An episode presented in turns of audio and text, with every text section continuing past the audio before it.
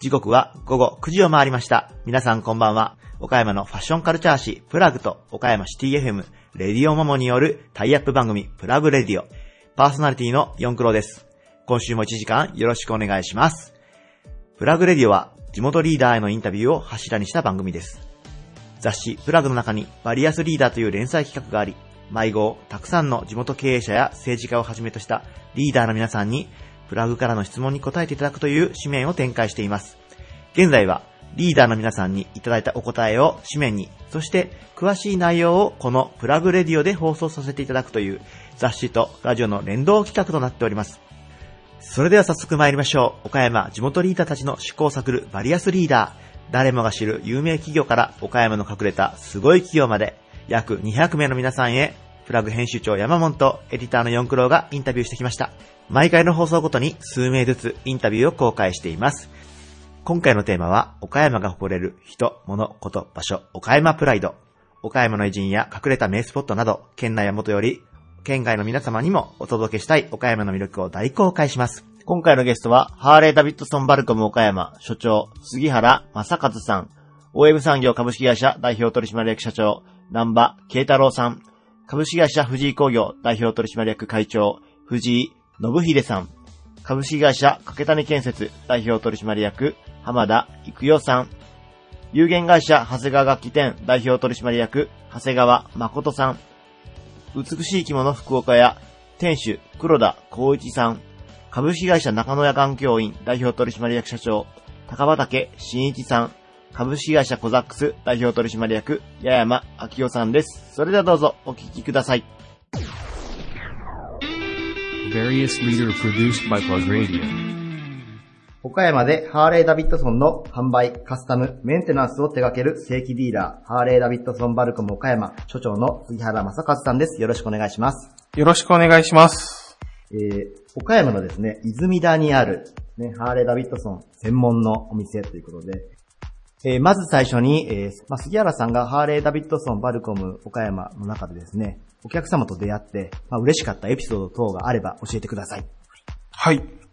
えー、まあ、ハーレー・ダビッドソンの、まあ、乗られてる方というのは、まあ、イメージされるのが、えー、まあ、50代ですとか、はい60代、えーご年配の方を想像されることが多いと思うんですけども、はい。えーぜひもうこれからの、えー未来のハーレーに、がまあ、しっかりまあ、どんどん走っていくために、やっぱ若い方に乗っていただきたいというところもありまして、はい。えーつい先日、あの、購入いただいた、はいえー20代、しかも大学生の方のちょっとお話をはいさせていただきた大いなと。学生ですか？はいえーもう大学生、本当に今免許も、はい。えーバイクの免許しか先に持ってなかったという、はい。最近車の免許行き始めたんですっていう話が聞けたりとかってい。うぐらい、はい。えー二輪のことがすごく好きな方がいまして、はい。もともとはあの国産の大型のバイク乗られてたんですけども、えーやはり憧れの強い、強かったということで、ハーレー乗りたいんだということで、はい。えー敷居高かったんで最初緊張されたとは思うんですけども、はい。勇気を振り絞ってあの、はい。お店に、まあお父さんも一緒だったんですけどなるほど。も、はい、来られまして、まあ本当に一目惚れだったんだと思いますけど、まあ 883cc の、はい。あの、アイアンという風な車両をですね、はいスポーツスターを、まあ、この、あの、ご購入いただきまして、あの、納車の方もさせてもらったんですけども、はい。まあ、あの、バイク購入されても、はいまあ、あの、オブジェのような形で、あまりまあ乗られなかったりって方が、まあ正直中にいらっしゃるんですけど、うん。うん。まあ僕はそんなことないですよっていう風に言われてて、うん。まあ僕もちょっと最初は疑ってたんですけど、はい。まあびっくりするぐらいよく乗られます。本当に。はい。はい。はい。えー、もうこの数ヶ月間でもう5、6千キロぐらい乗るような、数ヶ月で。数ヶ月で。はい。ちょっとあの、あまりにものよく乗られてるのに、僕も本当にびっくりするぐらい、はい。最近の若い方でこんなあの、タフな方っていないよなって思思うぐらいよく乗られてる方で、うん。まあ本当にあの、僕の方に困ったことがあって、よく電話もしてきてくれるんですけども、なるほど。まあ、本当にあの、一緒にあの、バイクライフ楽しめてるなっていうのを本当に感じれてまして、まあ距離がどんどん伸びる分、なんかもう愛着もどんどん湧いてってるっていうことそうで、うん。そういうのなんかお手伝いできてるっていうのがすごく僕としては、あの、ね、この仕事をやっててよかったなって思える中の一つだったので、はい、ちょっと紹介をさせていただきました。なるほど。ありがとうございます。まあ、その、もちろん、そのね、あの、決して安くないような、あの、商品が扱われてると思いますので、えー大事にしたいという思いで、やっぱ、飾るとか展示をするっていう気持ちもわからなくはないんですけれど、はいやっぱり乗ってこそのバイク、うん。あ乗ってこその、あの、魅力を感じれる部分っていうのがやっぱあると思いますので、そこのところはしっかりと、あの、乗ってほしいっていう杉原さんの思いがあるんですよね。そうです。大学生の方で買うってなったらですね、結構やっぱり、ね、経済の面でもやっぱ頑張らないといけないっていうところもあるかなと思うんですけれど、はい。はい。そちらのあたりの、まあそのサポートっていうのは、ハーレー・ダビッドソン・バルコムさんではどのようなことをされてるんでしょうか？そうですね。あの、本当にあの、大人の方も、まあ、お小遣いの中でされるという方がいらっしゃるので、まあ、あの、買われる方はほとんど、まあ、長期のローンですね。うんなるほどうん。150回っていうのが一応最長で、150までいけるんですね。12年半なんで、なるほど。はい。なんですけど、そういった形でのご購入をいただいて、無理なく、はい。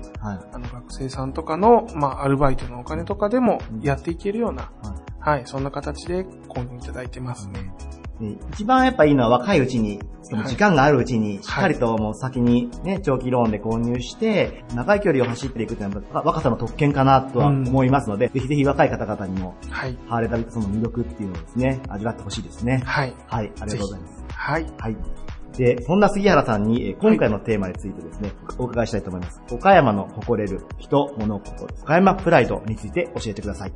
はい。えー、もう岡山の方は本当に実直な方が、えー多くいらっしゃいます。はい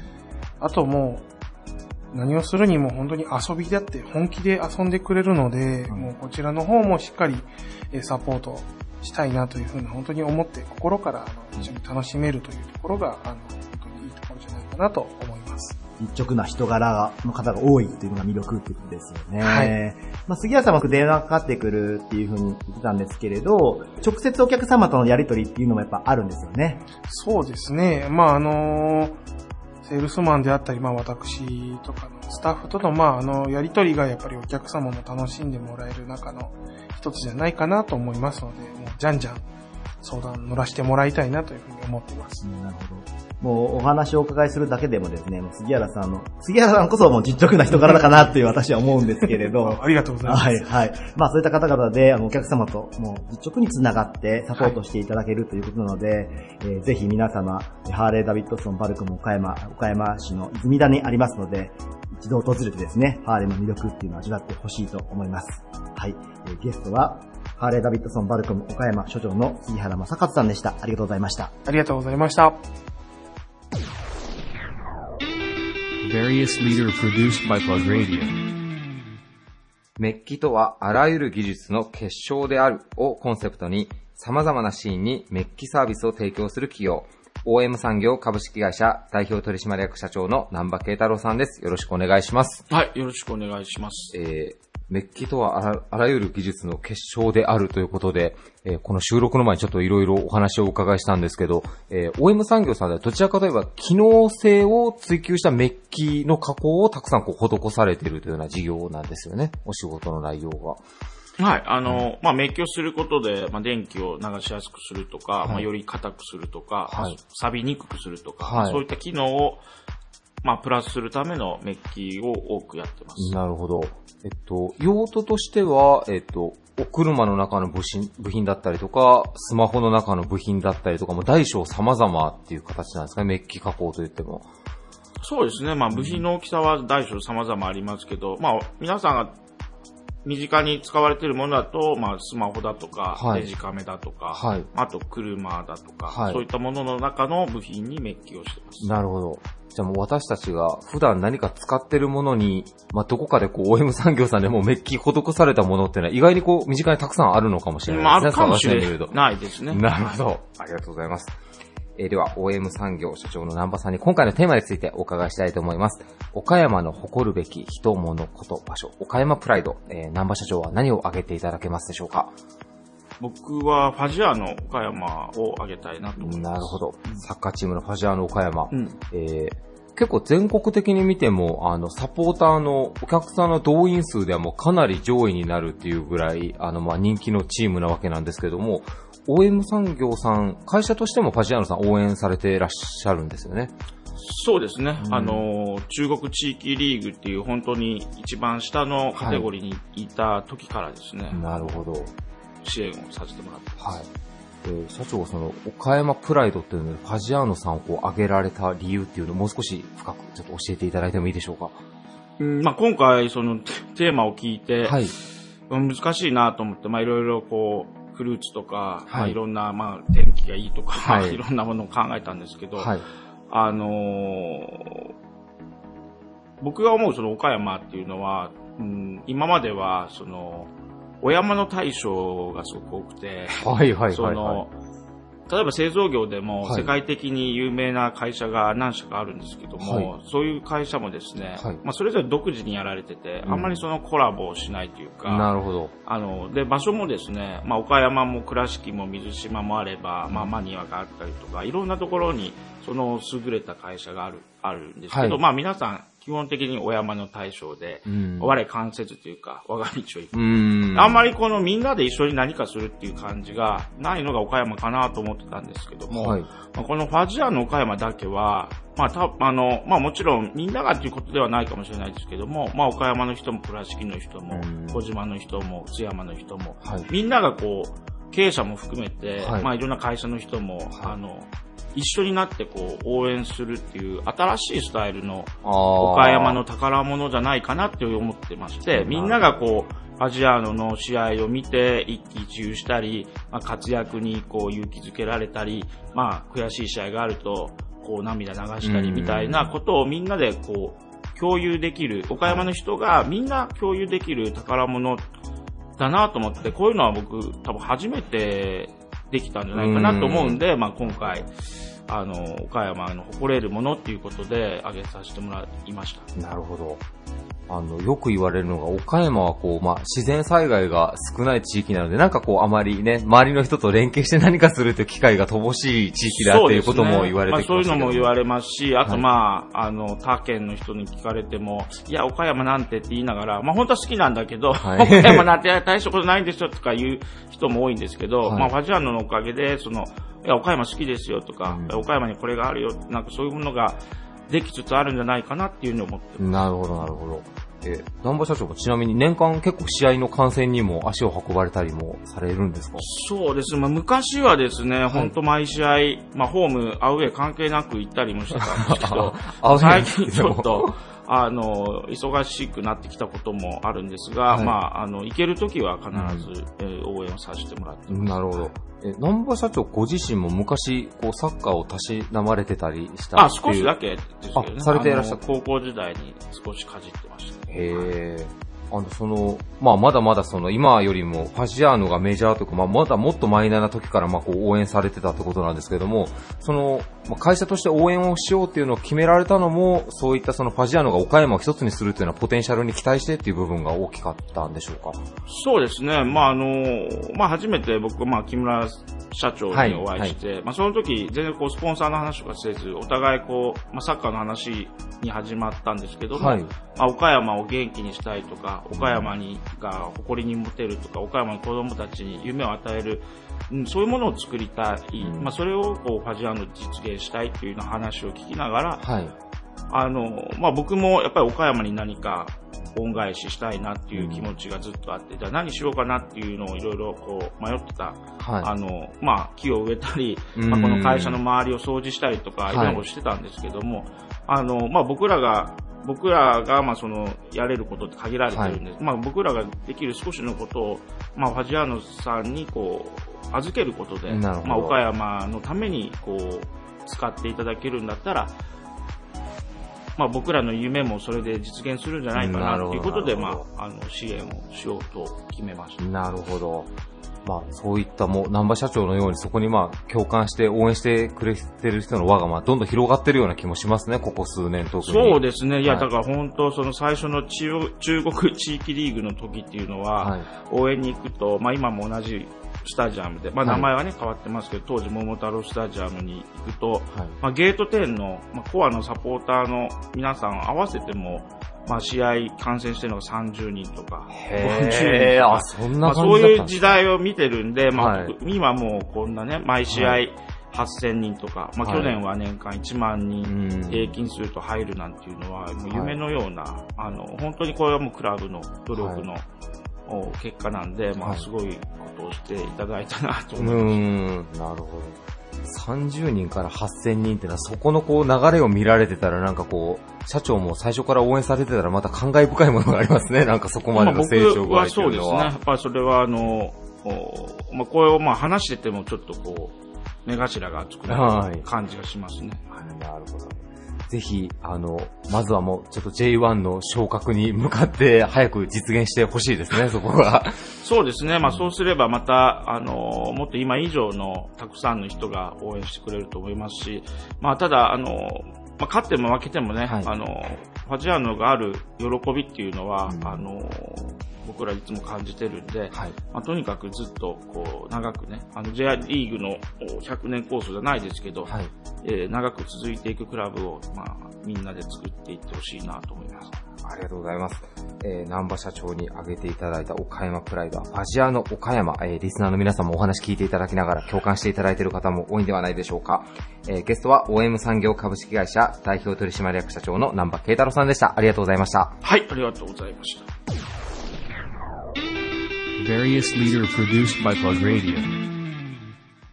建築金物の製造、販売、施工を事業の柱とし、数多くの公共施設や商業施設の建設に関わる会社、株式会社藤井工業代表取締役会長の藤井信秀さんです。よろしくお願いします。よろしくお願いします。えー今回のテーマは皆さんに岡山が誇るべき人物言場所、岡山プライドというのを聞いていってるんですけども、えー会長にはちょっと僕の方からあえて、えー昨年の8月に、えー会長があの主導されて、えー岡山未来ライオンズクラブという新しくこうライオンズクラブをこう設立されたというお話をお伺いしてるんですけども、まあライオンズクラブというとまあ社会奉仕団体としてまあ世界的にもね、どなたも多分一回は耳にしたことがある名前じゃないかなと思うんですが、えーなぜこう、今、新た、新たにこう、団体をこう、設立しようとされた、その経緯っていうのを教えていただいてもいいでしょうか？はい。あのーまあ、ライオンズクラブとは皆さん多分感じてると思うんですけども、はい。あのーまあ、年配の方が、えーおまあ、お金持ちというか、はい。そういった方が、あーしているのがライオンズクラブの団体という認識を持たれる方が多いと思うんですけど、はいあのーまあ、ライオンズクラブっていうのはそうではなくて、もう別にあのー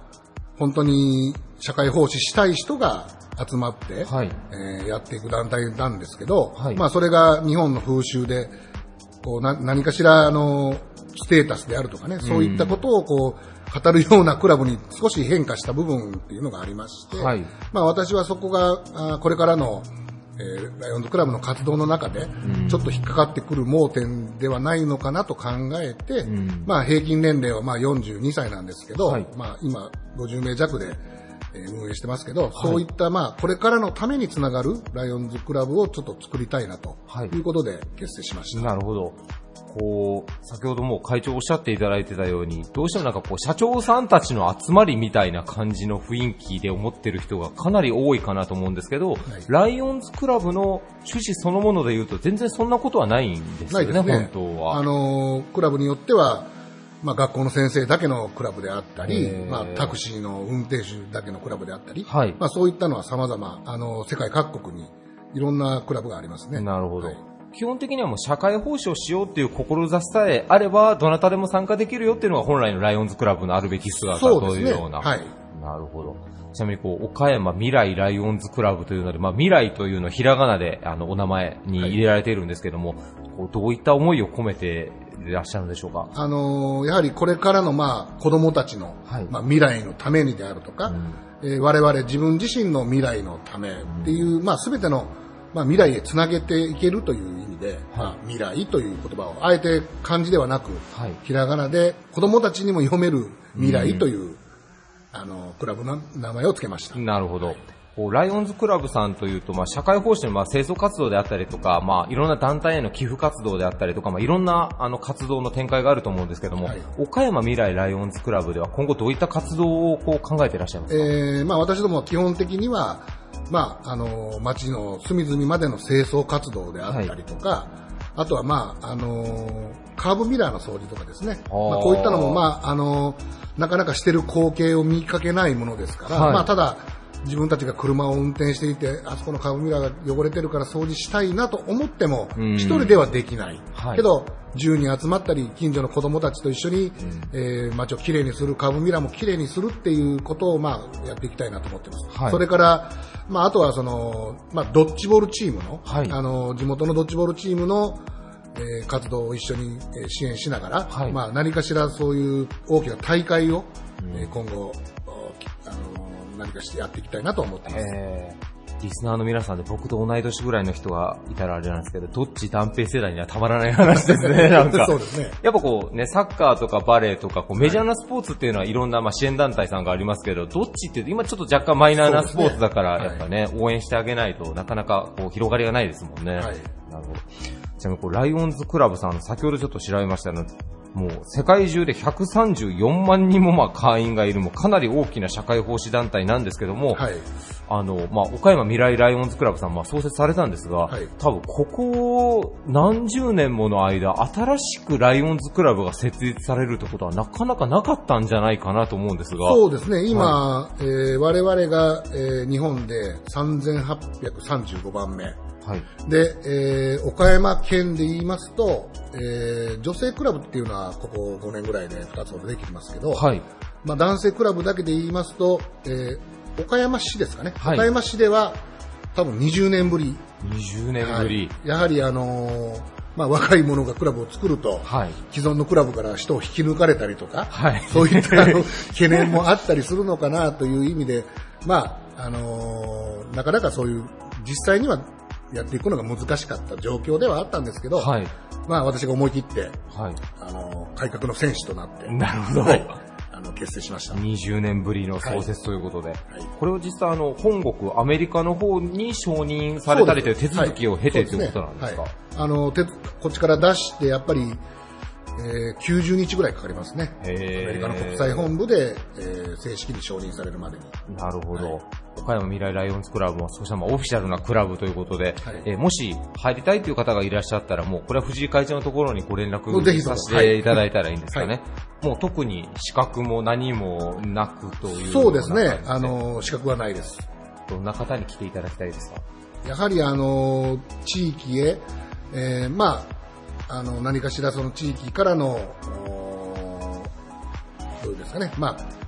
恩恵を自分が受けたものを、はいまたこれを地域へ返していくと。んそういうこう、社会貢献をしていきたい方が、うんあの、クラブに入って一緒に我々と、えー地元の貢献に役立っていけたらなと思ってますけど。なるほど。はいありがとうございます。えーぜひ、えー皆さん、あの、社会に対してこう、いろんな活動したいと考えられている皆さん、まあ、ライオンズクラブというと聞くとですね、まあ、以前はちょっと敷居が高いかなという印象があったかもしれないんですけども、はい、岡山未来ライオンズクラブさんもどなたでもウェルカムということですので、ぜひ皆さんチェックしていただけたらと思います。はいえーゲストは株式会社藤井工業代表取締役会長の藤井信秀さんでした。ありがとうございましたあ。りがとうございました。Various leader produced by Plug Radio. こだわりの家づくりを一緒に楽しめる、玉野市にある住宅会社、株式会社角谷建設代表取締役の浜田育代さんです。よろしくお願いします。よろしくお願いします。えー浜田さんには早速、今回のテーマについてお伺いします。岡山が誇るべき人物言葉書、岡山プライド。えー浜田さんは何を挙げていただけますでしょうか？はい、えー、玉野市の八浜にあるんですけど、ネネグースカフェを、ネネグースカフェ。はいえー、掛谷建設さんの本社からもう、歩いて5分とは言わないですけど、かなり近いですよね。そうですね、自転車で5分ぐらい自転車で5分ぐらいの。うん、あの、まあ、小島湖のほとりにある、そうで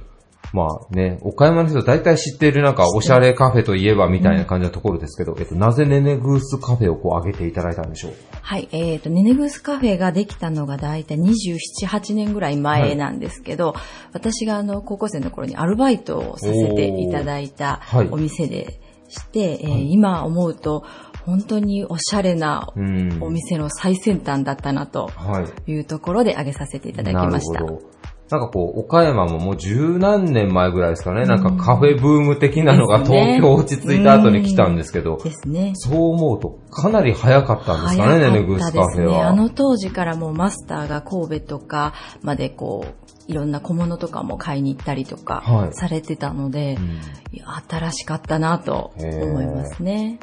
この八浜のあたりかなりもう閑静な住宅街というそうです、そうでか、す。かなりもうね、通常のもう分譲地ですからね。はい。なんかちょっと中心地の活動からは離れた静かなとこなんですけど、すね。そこにあのカフェが当時できたっていうのは、やっぱ住民の方とかもやっぱなんだこれはっていう感じだったんですかそうですね。住民の方というよりも逆に岡山からこここまで来てる、皆さん来てるっていうイメージでしたねる。渋川の海の帰りにお茶して帰るとか、なるほど。感じでしたね。どうですか？当時のアルバイト時代で何か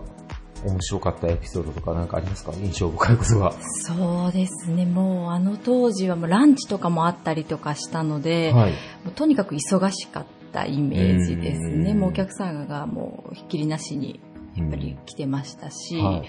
もうその当時はね、ままだ高校生だったんで、もういろんな、こうちょっとお姉様、お兄様方に可愛がっていただいたなっていう記憶がありますね。構青春の1ページそうはネネグーですねスで過ごしたというような。でもこう言われてみると、その、ネネグースができた時代とかも考えたら、こう、岡山のカフェブームの、実はパイオニアというか、草分け的な存在かもしれないですね、ネネグースは。本当。そうですね。今、あの、うちのお客様とかでも、あの、うちの会社は知らないけど、ネネグースは行ったことあるっていう方が多くてネネグースからすぐですよみたいな、うん。そういうこうご案内をさせていただくぐらい有名になってますね。えー、玉野ですけど、確かに岡山市内から行ってる人の方が多いような気はしますね、確かに言われてみると。ね、多いと思いますね。あの、ぜひ行かれたことがない方、あの、本当ね、小島湖がもう目の前にもうテラスからパーッと広がった、なかなかないロケーションですもんね、あそこも。そうですね。本当にもう見晴らしもいいですしね。はい。まあもちろんちょっとお料理も美味しいんだとは思うんですけども美味、しいです。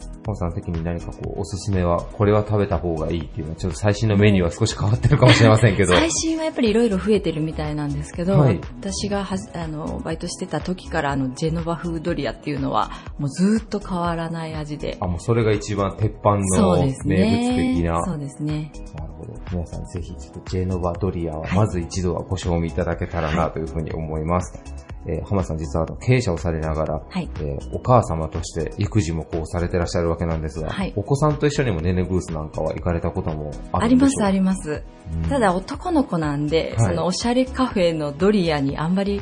こう、次にもまた、また行き行きたいっていう風にはやっぱりね、なかなかはい。ならないですけど、はい。ネネグスカフェさんが、あの、宮山公園のところにも、あの、宮山食堂っていうのを出されてまして、あそこのリフォーム、リノベーションもさせていただいてるんですけど、あお仕事でもお付き合いがあると。そうですね。もう今、こう、ね、月日が経ってもお付き合いをいただいてるっていうのはありがたいことなんですけど、はい。そこもさせていただいてて、逆にそっちのあの、ホットドッグとか、はい。あの、いう方が、あの、男の子にはいいみたいで、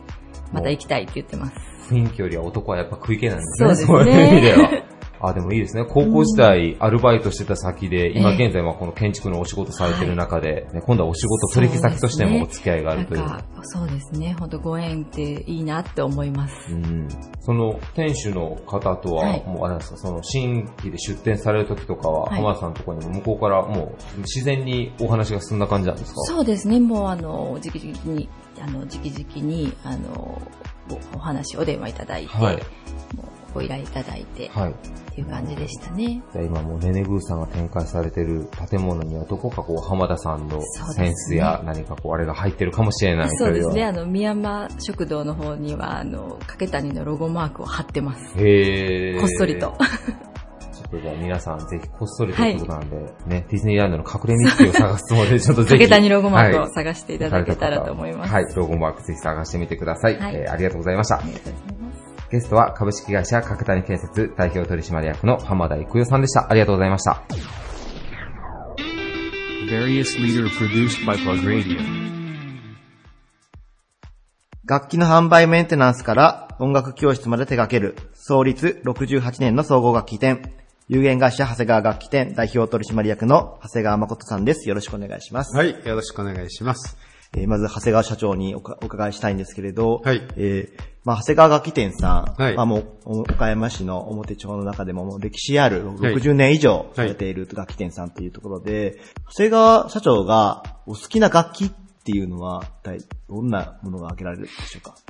そうですね、あの、まあ、世間の方はね、楽器店の社長だから楽器が何でもできるというふうに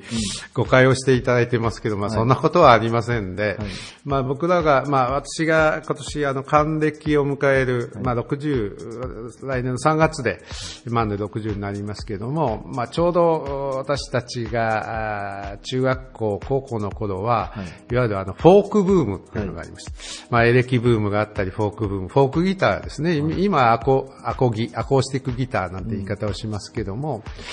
あの、まあ、フォークギターは、あーあの、かじりました。はい。で、そ、それにを迎える前に、まあ、ピアノも、あの、無理やり習わされましたけど、やっぱり男のやるもんじゃないってキーバイル入って、途中で掘り出して、はい。えー今度はクラシックギターを、はい。あ習わされて、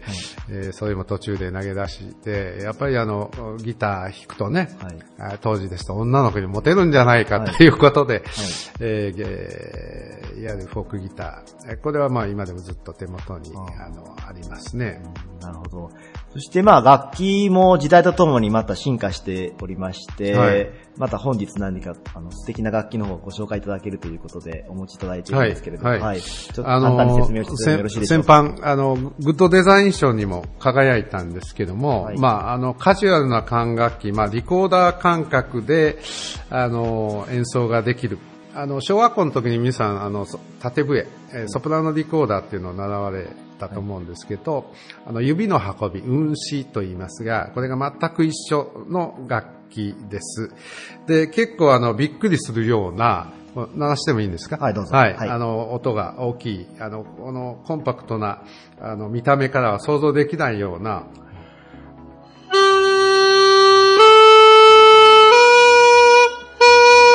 まあ、あの、音楽になってませんが、はい。はい。そのぐらい、あの、大きな音がする新しい、あの、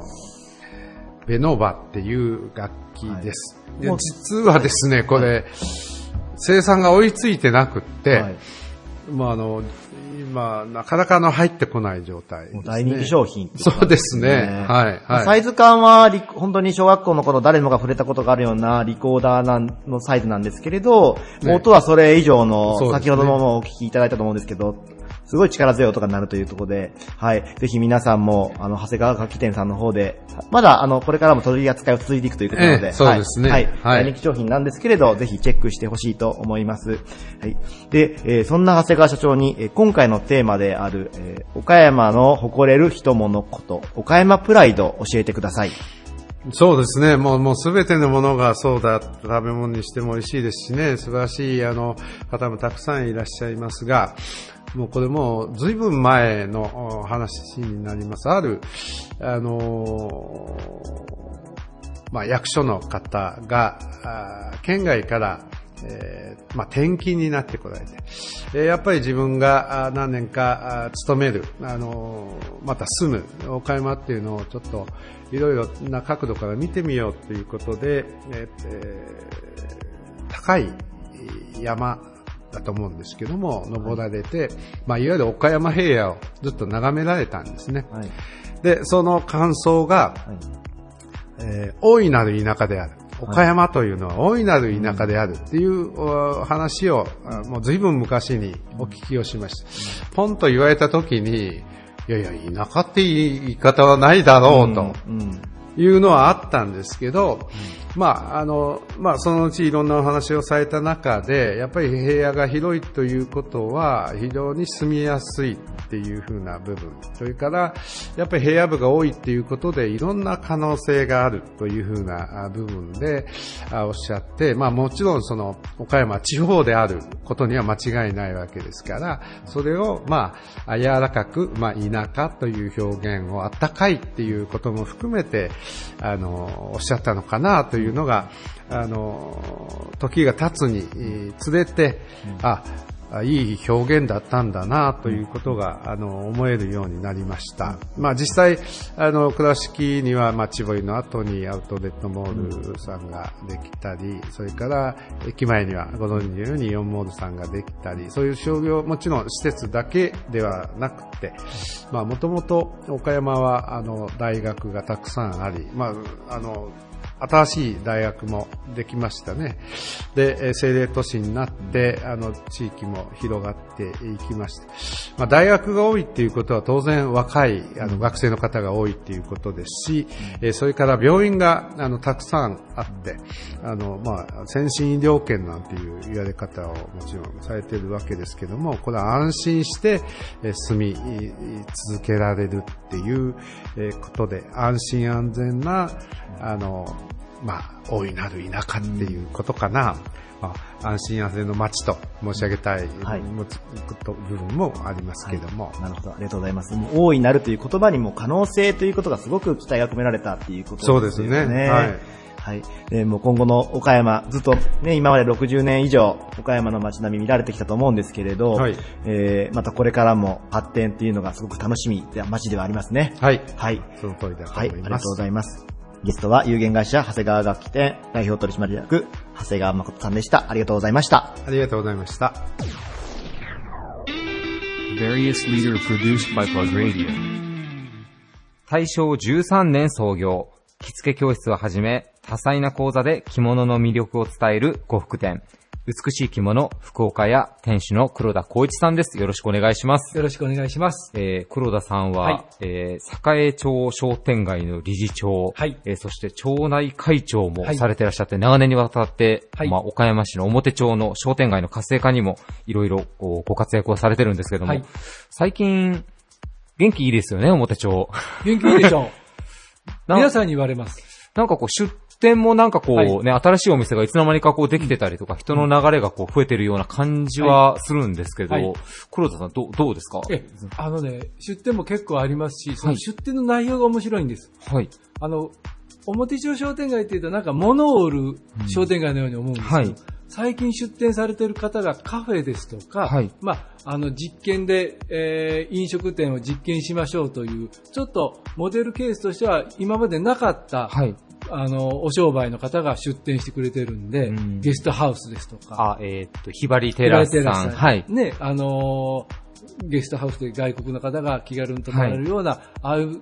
こういう人は全く別のものが出店されてきてるんで、はい。なんか非常に面白い商店街になりつつあるんで、元気が出てきたのかなと思ってます。なるほど。はい先ほどあの、ひばりテラスさんなんか、はいあの、音楽イベントなんかもちょこちょこなんかされてたりもするので、なんか若い人を集めるっていう意味でも、ね、新しい発信拠点になってるのかなっていうような感じもしますけど。そうなんですよ。1階がカフェでね、そこで本読みしたり、はいいろんな面白いことを私らでは考えれない、今までなかった商店街を作ってくれてます。うん。はい。やっぱりこう、今まあ、予定通り行けばまあ2021年、はい。まあ夏から秋にかけて市民会館がまあ表町に来るというような話もありますけど、それに向けての盛り上がりっていうのも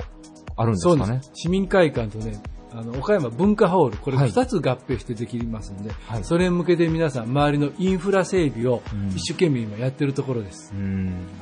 まあ、これからもしかしてまはい。あ起業しようとかお店を出そうっていう人は表町っていうのはもう選択肢として熱い場所になるかもしれないですね、じゃあ。ああ、絶対してほしいですね。あの、物を売るんじゃなくていろんなことを売る時代になってきましたんで、うんはいそういうことを売るのは表町は絶好の場所だと思いますので、ぜひ皆さん、選択肢に入れてください。はい、ありがとうございます。えーでは、黒田さんはいに今回のテーマについてお伺いしたいと思います。えー岡山プライド。えー黒田さんはどんなことを挙げていただけますでしょうか？はい。私は山場虎夫さん。山場虎夫さん、はい何をされた方なのか教えていただいてもいいでしょうか？あの、日本で初めて自動車を走らせた方です。自動車を？はい。えっ、と、自動車を日本で初めて、はい何年ぐらいの話なんですかえっとね、約100年前、正確に言えば、はいえ明治35年、1902年に、はいえー山場虎夫っていう方が、はいそれも表町の今の千日前、はい。そこに工場を持っておられまして、はいまあ、蒸気自動車っていうのを完成したんです。あ、もう、電気とかガソリンではなく、もうはい蒸気で走る、蒸気で走る。その当時はね、ガソリンのものはまだまだ作られてませんでしたね。はい日本で初めて自動車っていうものを作られたんです。あの、別居バンビーノっていう、まあ、クラシックカーが走る大会もね、表帳通ってますけど、そう考えると。この間10月ありましたからね。はい。なんか感慨深いですね、そう考えると。だからね、くしくもそれかそれこそ、このクラシックカー、表帳が初めて作ったもの、はい、それとなんかガッチャンしてね、はい。なんか縁があるのかなと思います。ね。岡山はいろんな偉人の方がたくさんいらっしゃいますけど、はい、山場虎を結構若い方多分知らない人かなり多い気がしますね。あの、よくポピュラーなのは、表町のオランダ通りに沿って、オランダお稲さん、日本で初めて女医さんになった方、はい、それから超人幸吉って言われまして、はい、京橋のあの、ふもとに今、日がありますけども、はい、日本で初めて空を飛んだ人。はい、で、これ空を飛んでお殿様の頭の上行ったから、あの、岡山所払い、払いになって、岡山追い出されたらしいんですけど。そ、そんな、そんなバスとかあるんですか？昔は殿様の上飛んじゃダメだったわけですからね。いや、そもそも飛ぶことができないんですけどね、本当は。そういうね、あの、岡山の偉人の方がたくさんいらっしゃいますけども、岡山で初って、その昔の方っていうのは、私は山場虎さん。へーそう山場虎尾さん、まあ、オランダお稲の方もそうですけど、はいうん、やっぱ表町でこう、もっと PR しないといけない偉人の方たくさんいますね、はい、そう考えると。そうなんです。だからね、僕はもう今、今回は、まあ、市民会館ができるところがちょうど1000日前なので、はい、その場所で初めて日本で自動車を作って、その1000日前からね、その4月に完成して5月にやっと許可が下りて通行の。はい。で、えー、九番まで。はい。東岡山の方の九番という、はい、走らせてるんですよ。走らせてる？はい。通ったんです、九番あのー、千日前スタートして、はい、ちょうど、えー、今の京橋がありますね。はい、京橋を渡って九番の方まで行ったんですけど、はい、まあ、途中なんかその京橋の坂があって、えー、タイヤが古く、なんか、古くて上がれずに断念したとか、い、やいや、そのまま走って九番まで行ったのとか、はい、いろいろ話あるんですけど、はい、九番まで走らせたそうです。へー。じゃあこう市民会館の完成に向けて、その山本虎夫さんに向けての何か企画っていうのも考えてらっしゃったりす。るんでしょうか？はい。あの、蒸気自動車ですけど、まあちょっと蒸気っていうのは危ないんで、まあ、電気自動車か何かにして、それがあのちょうど名古屋の岡崎の、はい、トヨタ自動車博物館に現物が残ってるそうなんで、はい、それを見させていただいて、えー、ぜひトヨタさんに同じものを電気自動車で作っていただいて、おなるほど。あの、オープニングの時にはその自動車をずっと走らそうと思ってます。はい、なるほど、なるほど、はい、あ、じゃあもう形とかはもうほぼそのまま再現して、という形で。ね、倉敷の人力車もいいですけど、表町に来て、ね、日本初の自動車に乗るっていうのもなかなか、ね、観光としても期待できますね、それは。だからね、千日前とね、私思うは後楽園岡山城。はい、これをあの、ちょっと同じものを10台ぐらい作ってもらって、はい、ぐるぐるぐるぐる回遊してもらえば、はい、ね、観光客の方も喜ぶと思うので、はいぜひね、作っていこうと思ってます。なんか、ちょっと前に東京でマリオカートが問題になってましたけど、あれ、あれよりもなんかね、情緒ある感じでなんか素敵かもしれないですね、そっちの方が。十分安全安心な乗り物を作ろうと思っております。はい。はい。ありがとうございます。えー、黒田さんの、えー、岡山プライド山場虎尾さんでした。はい、えー、岡山の偉人について皆さん、どんどん調べていくのも面白いかもしれません。はい、えー、美しい着物、福岡や店主の黒田光一さんでした。ありがとうございました。こちらこそありがとうございました。Various leader produced by Plug Radio. 岡山市表町にある中野屋眼教員、子供眼教員を含め、県内4店舗、北海道に FC 店舗まで展開する株式会社中野屋眼教員代表取締役社長の高畑慎一さんです。よろしくお願いします。よろしくお願いします。はい。えー、中野屋眼教員さんと言いますとですね、まあ、えー、レスザンヒューマンだったりとか、杉本系だったりとか、はい、代表的なブランドも取り扱われてるんですけれど、はい。はい、あの、高畑社長が、まあ、まずそのセレクトに対して、メガネを経営するに関してですね、はい。こだわっていることとか思いっていうのをお聞かせいただいてもよろしいでしょうか？はい。はい。まずですね、やっぱり、あのー、まあ、メガネを、まあ、あ販売させていただいて、皆様にご提供させていただいてるんですけれども、はい、えっ、と、私たちはやっぱり、あの、人を売ってるっていうふうにも思ってますので、ぱりそれも含めて、あの、こだわった商品もそうですけども、技術も高くないといけないし、す、べ、てに対して、やっぱりクオリティの高い商品提供をさせていただかないといけないんですけれども、さらに、やっぱり人がやっぱり人間力がやっぱり高くないといけないので、それも含めて総合力で、えー、まあ、メガネを通して皆様に、まあ、貢献させていただきたいなという思いで、まあ、あの、会社を経営させていただいてます。なるほど。まあ、もちろん、直接販売するのはメガネなんですけど、やっぱり、フェイストゥフェイスそうですね。人を大切にするということにこだわりを持たれているということですよね。はい、そうですね。まあそういったマインドっていうのが、まああのもう一つのですね、子供眼鏡院さんの方にも、はい、その受け継がれてるのかなとは思うんですけれど、はい、まあ子供眼鏡院さんのまあコンセプトであったりってご紹介をですね、いただいてもよろしいでしょうか？はい。えー、子供環境員はですね、まずあの、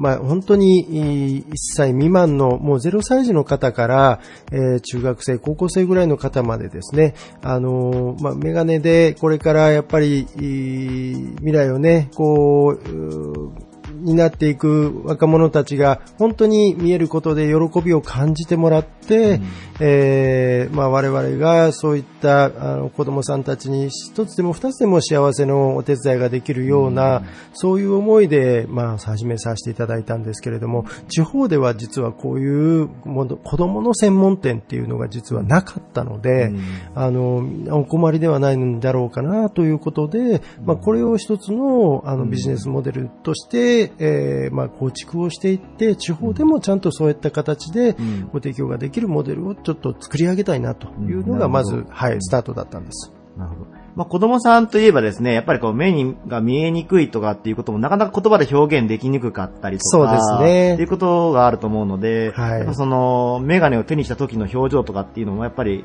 違ったものになるんでしょうか？そうですね。やっぱりあの、もう子供さんってすごくダイレクトにお喜びいただけるので、うん、えー、まあ見えるって実はすごく喜びなので、うんうん、表情がパッと明るくなったりとかですね。はい、で、子供さんってその、見えないっていうことが実は罪悪感のように思ってる子供さんって結構あるので、やっぱりこう、目が悪くなっちゃったっていうふうに言うと、親御さんに、お前、もうゲばっかりしとるからじゃないかってね、怒られちゃったりするので、言えなかったりとかね、で、そういうところから、こう、少しでもストレスがなくなって、えー、見えることへの喜びをやっぱり感じていただけるのって、まあ我々もやっぱり商売冥利に尽きるところがやっぱりありますし、で、何よりやっぱりもう、親御さんも実は本当に喜んでいただけるって、やっぱりこう、商売としてはすごくやっぱりやりがいのある、社会意義の高い、まあ、事業だなというふうにはすごく感じてます。なるほど。はい、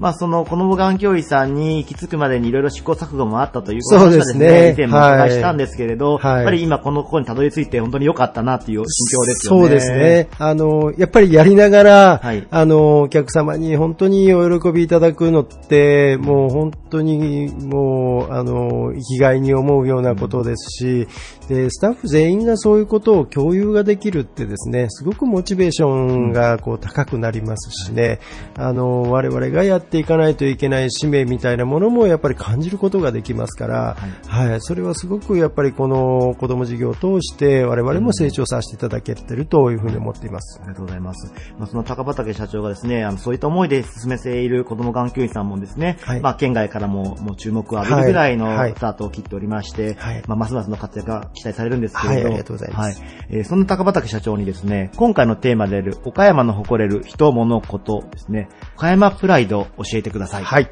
えっ、ー、と、まずですね、まあ、人っていうとですね、やっぱり岡山の人って、私まあ、10年修行時代ってですね、10年ほど東京にいたんですけれども、はい、私自身もですね、やっぱり、あの、岡山って実は東京なんかに行くとすごく、あの、こう、全然知られてなくって、うん、まあ、大阪とか近畿関係とかですね、やっぱり東北や北海道なんかに比べると全然知られてない、すごくマイナーな県なんですけれども、はい。はい、だけど、やっぱり実直にですね、うんうん、やっぱり、あの、だからこそやっぱり頑張っていこうみたいな人の気質ってやっぱりあるように思うんですね。はい、私自身もやっぱりそれで、あの、何かやっぱり一つでも二つでも前に進んでいこうっていう思いって、そうだからやっぱり思ってたのかなというところもあったので、で、やっぱりもうその頑張れる人がやっぱり多いんではないかなと。まあそこってすごくやっぱり、あの、誇れる、やっぱり、こう、マインドがあるんではないかなというふうに思ってますし、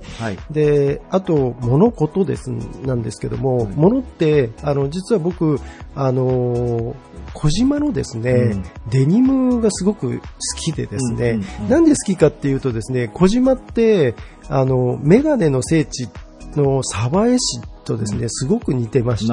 はい。で、小島もやっぱりデニムの聖地として、やっぱりあれだけのやっぱり世界的にも有名な、やっぱり、あの、地区になってですね、やっぱり物を作る、ものづくりのやっぱりエキスパートが揃って全国に発信する素晴らしい場所だと思うんですよね。で、メガネもやっぱり同じような鯖江、福井県の鯖江市っていうのがあって、まあそういうところにすごく似ててですね、やっぱりこれ岡山に誇れる、やっぱり素晴らしい産業なんじゃないかなということも思いますので、で、まあ、小島はやっぱりすごく好きなんですよね。はい。はい。ありがとうございます。はい。まあ、そのものづくりに誇れる聖地があるというところがですね、はい。これ岡山の誇れるポイントじゃないかというところなんですね。そうですね。はい。はい。えー、もう本当にメガネ屋さんならではの、あの、視点からの小島っていうことのお話いただけたので、また新鮮なお話がいただけて、はい。ありがとうございます。はい。とてもあの、勉強になりました。ありがとうございます。はい。はい。ぜひ、あの、表町にある中野屋眼教員さんをはじめとしてですね、えー、各地域、エリアにですね、えー、まだあの展開されてますので、えー、子供眼教員さんも含めて皆様チェックしていただきたいと思います。ゲストは株式会社中野屋眼教員代表取締役社長の高畑慎一さんでした。ありがとうございました。ありがとうございました。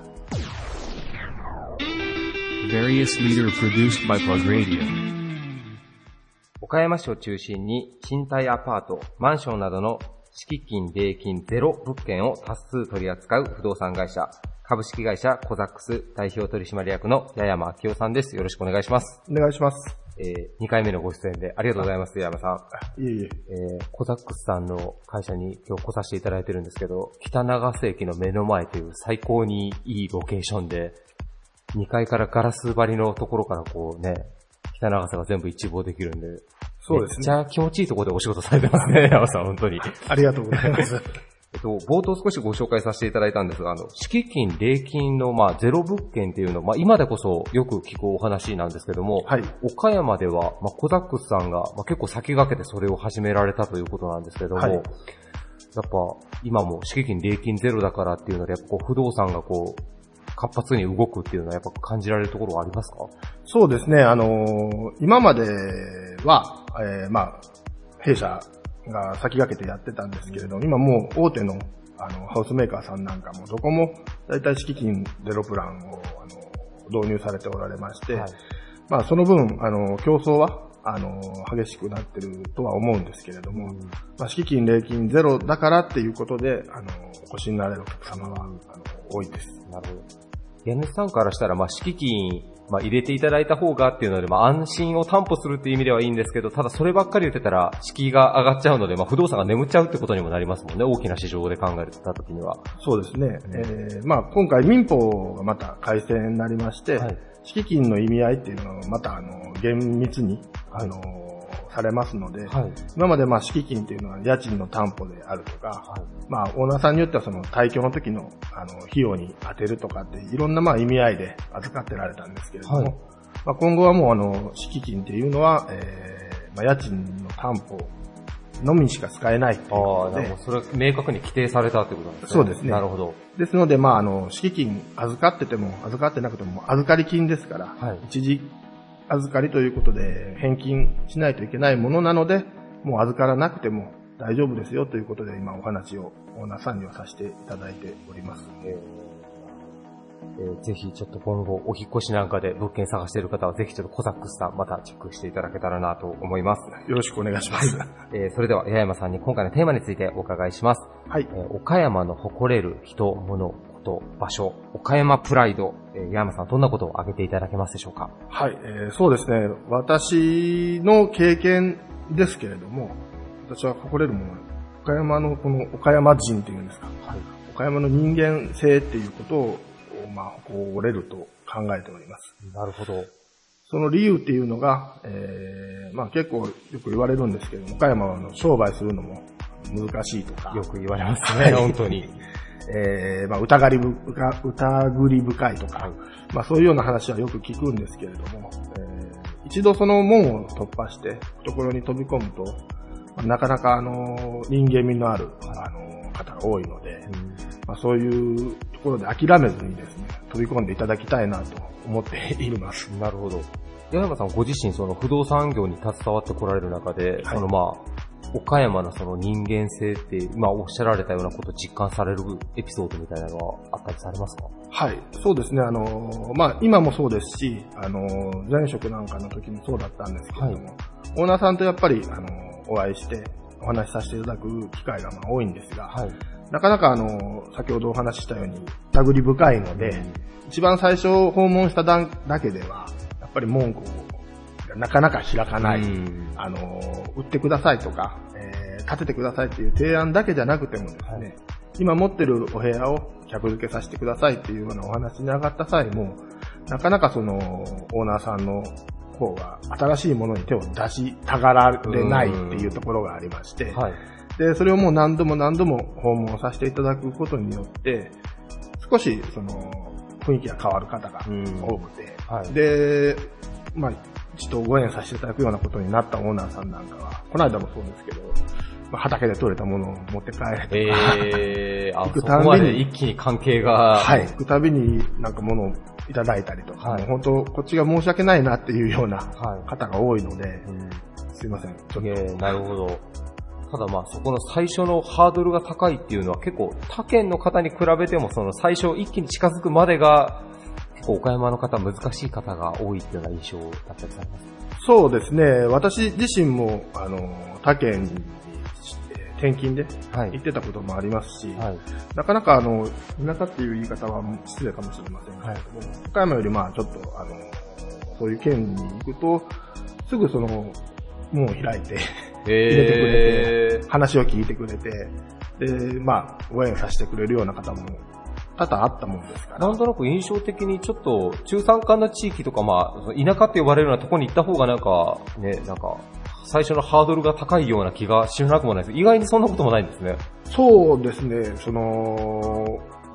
まあ、中心部に比べて、なかなかそういうその方が訪問してくる頻度が少ないっていうのも少しあるのかなと。で、まあそこに、まあ、土地柄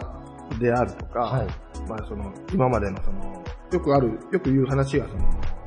江戸時代に、はい。参勤交代で、よくその人が通ったようなところは、あの、いろんな人が入ってきてるんで、あの、他県の方と活発に、はい、あの、接接したりというのがあったりとか、はい、まあ、そういうのがないようなところは閉鎖的であったりとかっていうような話がありますんで、はい、県外から岡山に来られて、はい、えー、仕事を一緒にするような機会がもうあったんですけれども、なかなか県外ですごいいい成績出してても、岡山に来るとまあ、ピタッと。成績が上がらなくなったりとか。なるほど。他県の衛生営業マンが岡山に来たらちょっと心が折れるような時代も結構ちらほらあったりそういうのも、はい、見たり聞いたりしてきたんで、はい、なかなか岡山は、あの、入り口は狭いんだなっていうことが、はい、なるほど。まあでもその分、そこを突破してしまえば、他の方よりもまあ暖かく、まあより近く密に、いろいろさせてくれる、ね、ですね。まあ私自身も岡山県人なので、そういうふうに、いい目で見てるだけかもしれませんけれども。なるほど。ありがとうございます。えー、八山さんの岡山プライドは、まあ、岡山の、まあ、県民性というか、もう人間性ということで、あの、ご回答いただきました。はい。ありがとうございます。はい。えー、今、えー、プラグレディオ実はポッドキャストでも放送してるんですけども、結構あの、岡山以外の全国の方も聞かれてるかもしれなくてですね。あ、そうで岡山今、まあ、安心安全っていうので、結構移住してこられる方の数も増えてるってことなので、はいはい、えー、ぜひ、お引越し考えられてる方は、あの、ぜひ、不動産の情報は株式会社コザックスさんの方を叩いていただけたらなと思います。よろしくお願いします。はい。えー、ゲストは株式会社コザックス代表取締役の八山明夫さんでした。ありがとうございました。ありがとうございました。Various leader produced by Plug Radio.